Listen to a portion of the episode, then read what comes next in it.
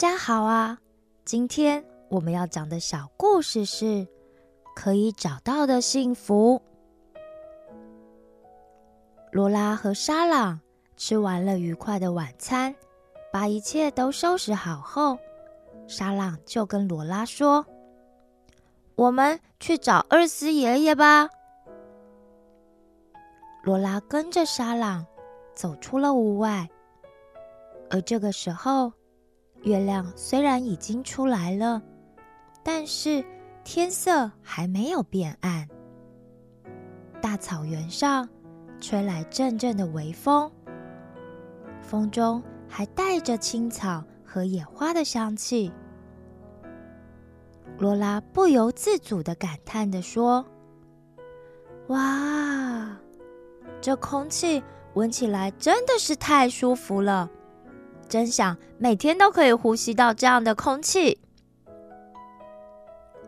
沙朗说：“上帝所创造的世界本来就是很美好的，只是因为人类的欲望越来越多，所以才会不断的去破坏这个世界原本的秩序。而这样的动作，人们表面上讲成。”是为了追求人类的幸福所做的开发，但是对上帝原本的设计来说，却是可怕的破坏呢。罗拉问：“幸福到底是什么呢？到底要怎么样才会有幸福呢？我也很想要可以一直都得到幸福，哎。”罗拉跟着沙朗，沿着草原一路往深处走去。走着走着，沙朗发现，哇，爷爷，爷爷，饿死爷爷，我们回来了！沙朗高兴的向前面跑去。罗拉只看见前方草原上，似乎有一团发亮的光体。沙朗叫着的厄斯，是一头高壮的大山羊，头上长着一对充满纹路的坚硬头角。但是，它不像其他山羊一样是充满柔软的毛发，而是浑身上下长满了各式各样盛开中的美丽花朵。它每动一下。身上的花瓣就会飘散在空中，然后又马上长出新的花朵来了。随着花瓣在空气中四处纷飞，就散发出一股沁人心脾的芬芳香气。他的眼睛深邃，炯炯有神。罗拉没有想到，老山羊厄斯。竟然看起来一点都不老，而且不仅不老，它简直就像是一座生气勃勃的花园呢。厄斯微笑着欢迎沙朗和罗拉：“你们来啦，罗拉，欢迎你来到阿尔戈布森林的阿萨谢勒。”罗拉一时间还没有反应过来，因为他还沉浸在自己想象的老山羊厄斯跟实际上所看到的差异之间的冲击。哦，您好啊！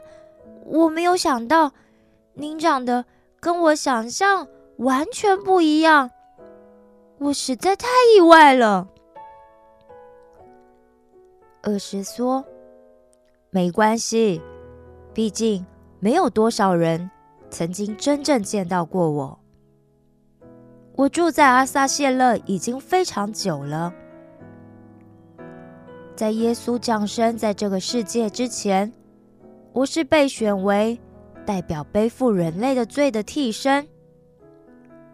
之后，我就一直在阿萨谢勒游走，再也不回到森林里去，因为。我也代表着上帝不再记住人类所曾经犯下的罪行。罗拉说：“这样不是很可怜、很寂寞吗？你就没有朋友，也不能再见到朋友了耶。”厄斯大笑说：“哈哈哈，谢谢你这么关心我，但其实我很享受现在的生活。毕竟我有很重要的使命，而那个使命也让我的存在变得更有价值。”罗拉问：“为什么只能在阿萨谢勒，哪里都不能去啊？这样？”不是很孤单吗？厄斯微笑着说：“不，我一点都不孤单，因为我知道上帝一直都跟我在一起。当我感觉到我被上帝爱着，和透过我去执行我的任务这种方式去爱其他人的时候，我感觉到我最像自己。”我也最能感受到自己存在的意义，因为当你可以去做不像自己原本会做的事情时，那就是爱了。罗拉说：“所以你的意思是，比如我很喜欢一个东西，我心里其实也不想要借给别人，但是如果艾伦想要。”我就分享给他。不过，就算他弄坏了，我也不生气。而且，当我下次又有类似的东西时，我还是会乐意分享给艾伦。那我就是爱他喽。厄斯点点头，带着赞许的表情看着罗拉说：“你理解跟比喻的很好，在平常生活上的应用。”确实，就像你刚刚所说的，罗拉害羞的说：“没有啦，因为我好像还做不到啊。我会想要一直拥有我喜欢的东西，甚至越多越好，因为我很怕哪一天我把那个东西弄坏的话，那至少我还有一个，甚至很多个新的。”这样我才不会觉得伤心难过嘛。厄斯说：“你说的没错，因为人们的欲望总是会不断的扩张，甚至到无法满足，而这些欲望也会像野马一样，让你无法控制和驾驭。”罗拉问。所以，欲望是不好的吗？为什么呢？厄斯说：“一个从爱上帝出发和遵守圣经教导的欲望，可能是好的，但是也要可以被约束在上帝所教导的真理和爱上帝的范围里，要不然。”可能就会被魔鬼利用。欲望会让人变得贪心，甚至想要不择手段去获得更多。那这些欲望就很容易让人掉入犯罪的陷阱。更需要注意的是，这些陷阱不并不会让人觉得我的欲望让我犯了罪。我应该要悔改。通常，人们会被世界的知识误导，觉得追求那一些都是没有问题的。这一些欲望不过是我人生的目标，满足我生活的需要而已。所以，知识和智慧是不一样的。知识。可能是根据一些历史的记载、资料和事实，但智慧却可以让你分辨什么是善的，以及什么才是正确的生活方式。罗拉说：“听起来好难分辨哦，而且我又还不认识上帝，那我万一不小心掉入陷阱了怎么办啊？谁来救我啊？”厄斯说：“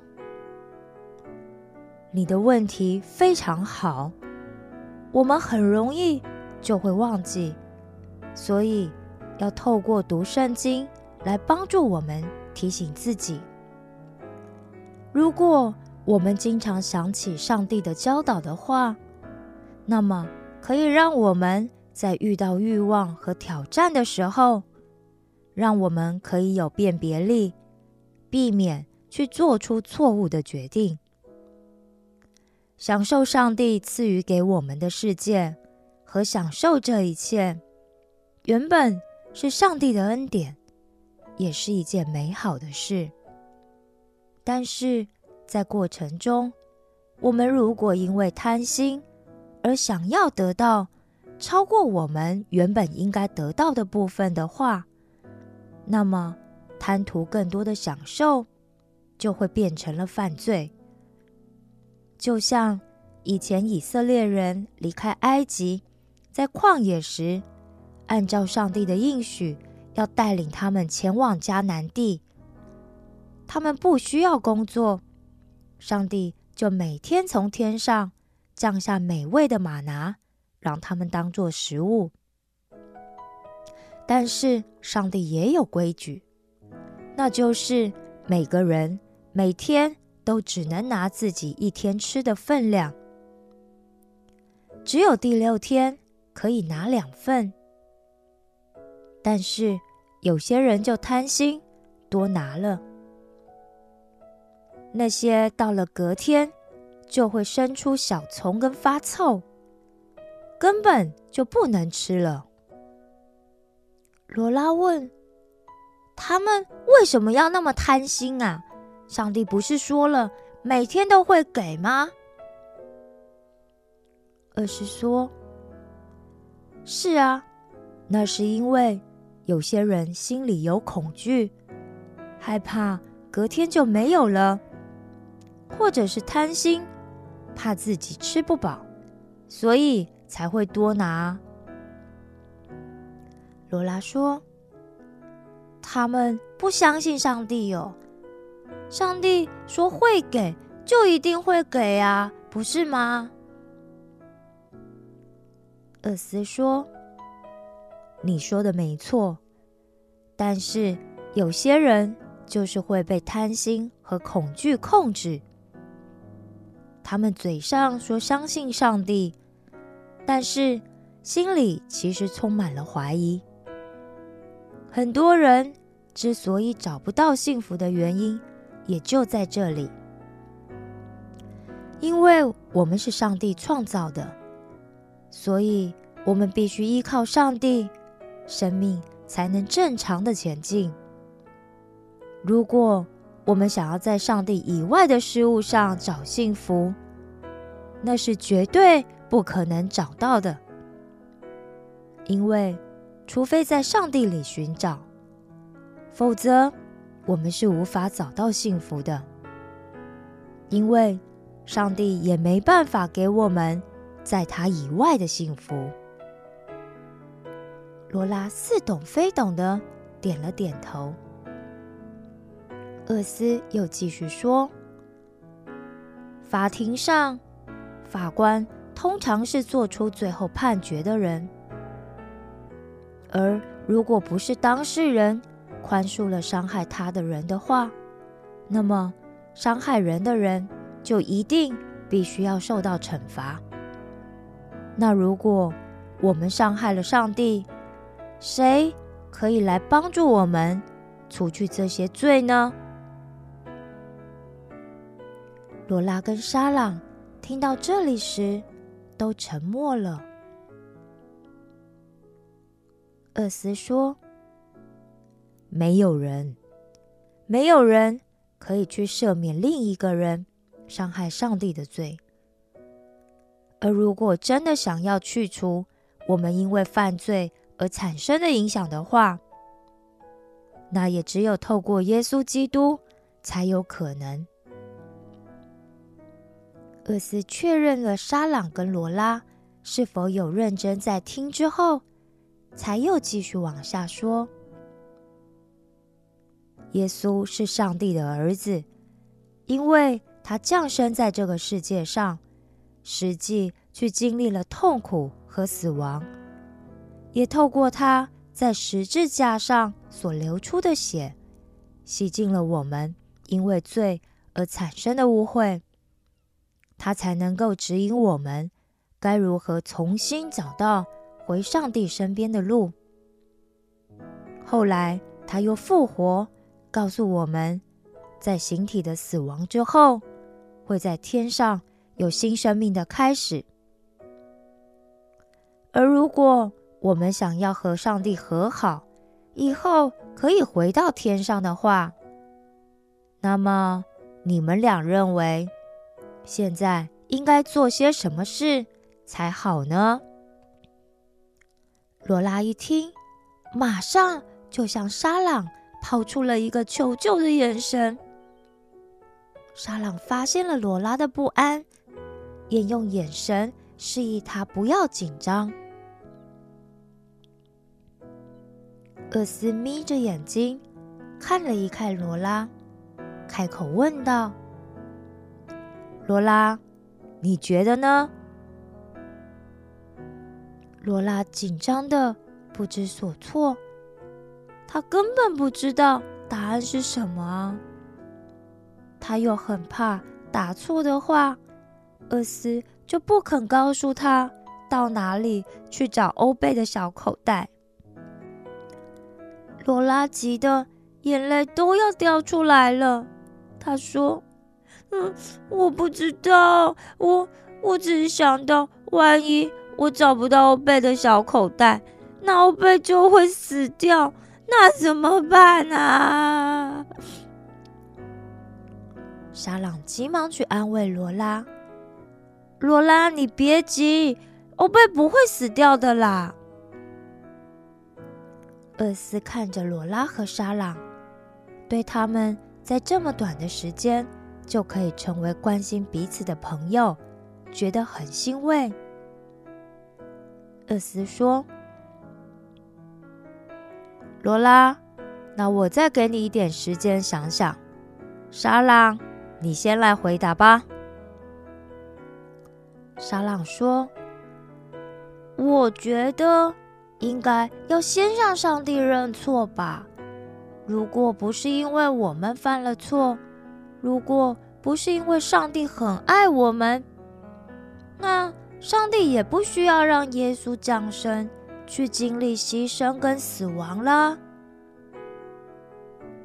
厄斯点点头说：“嗯，你说的很好。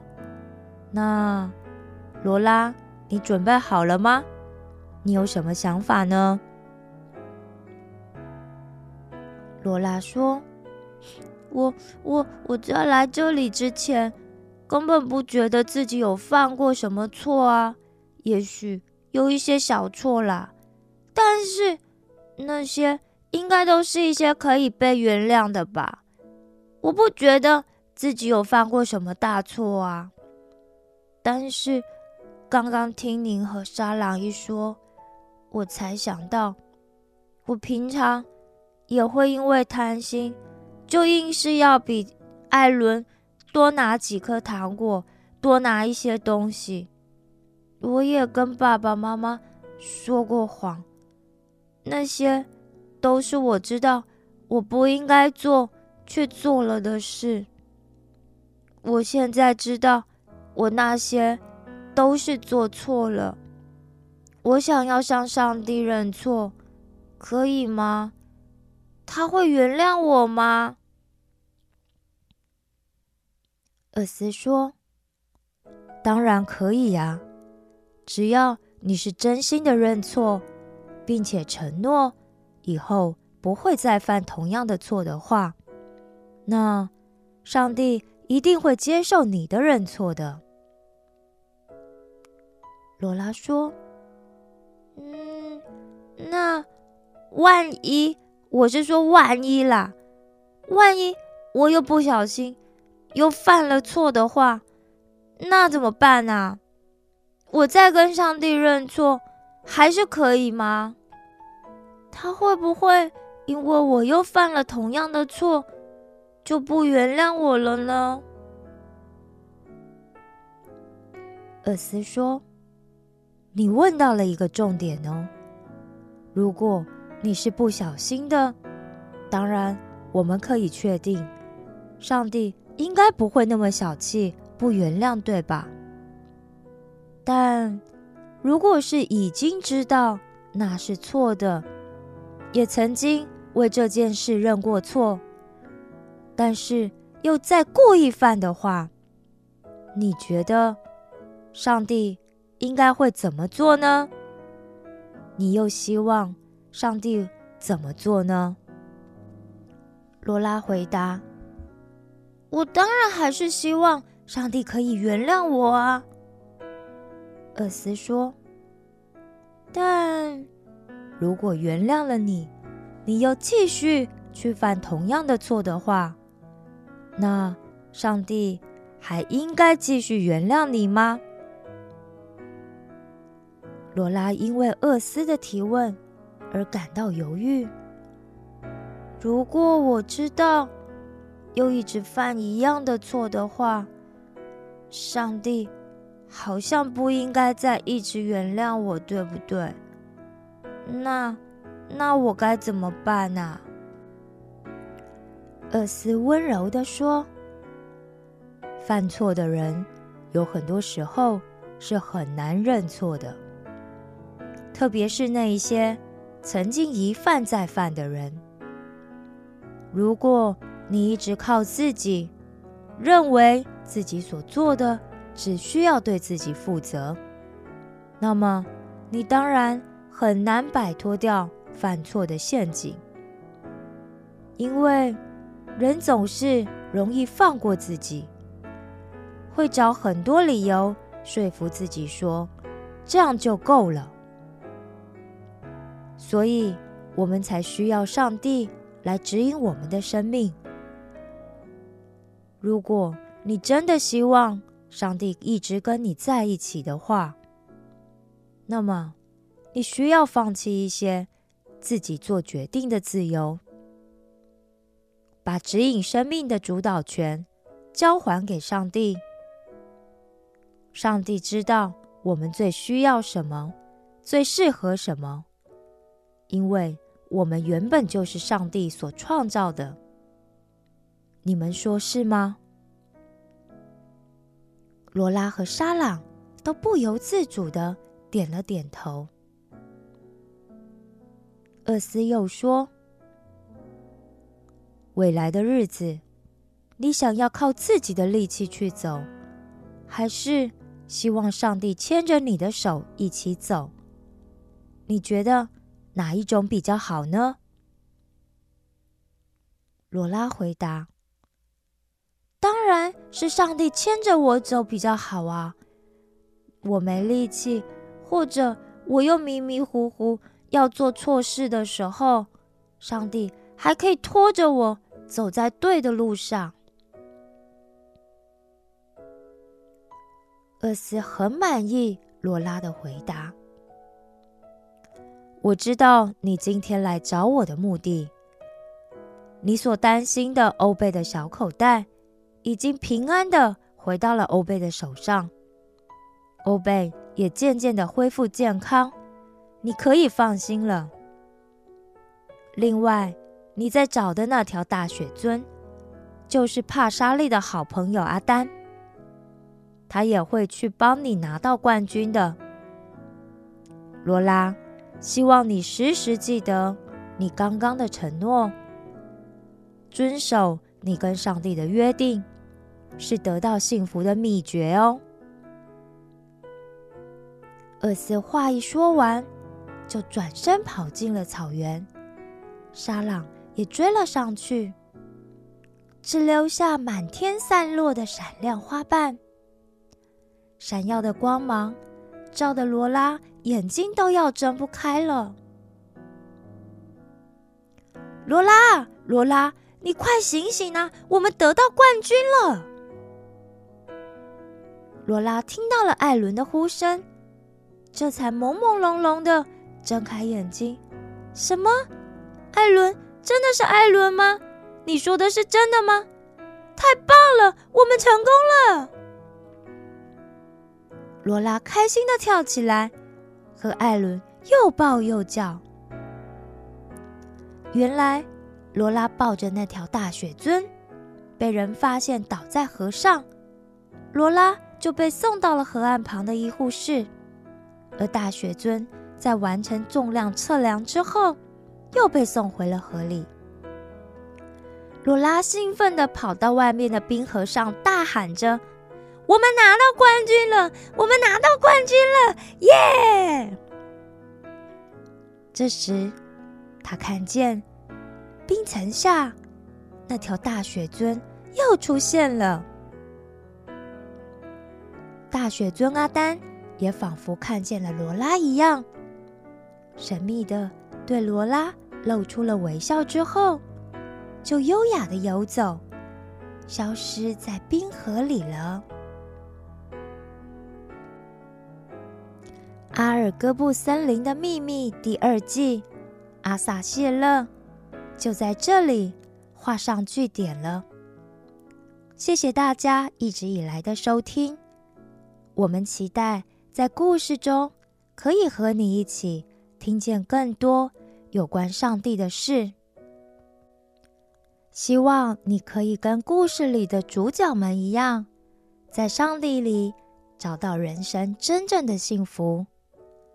如果你也喜欢我们的小故事的话，希望你可以分享给更多在世界各地的朋友。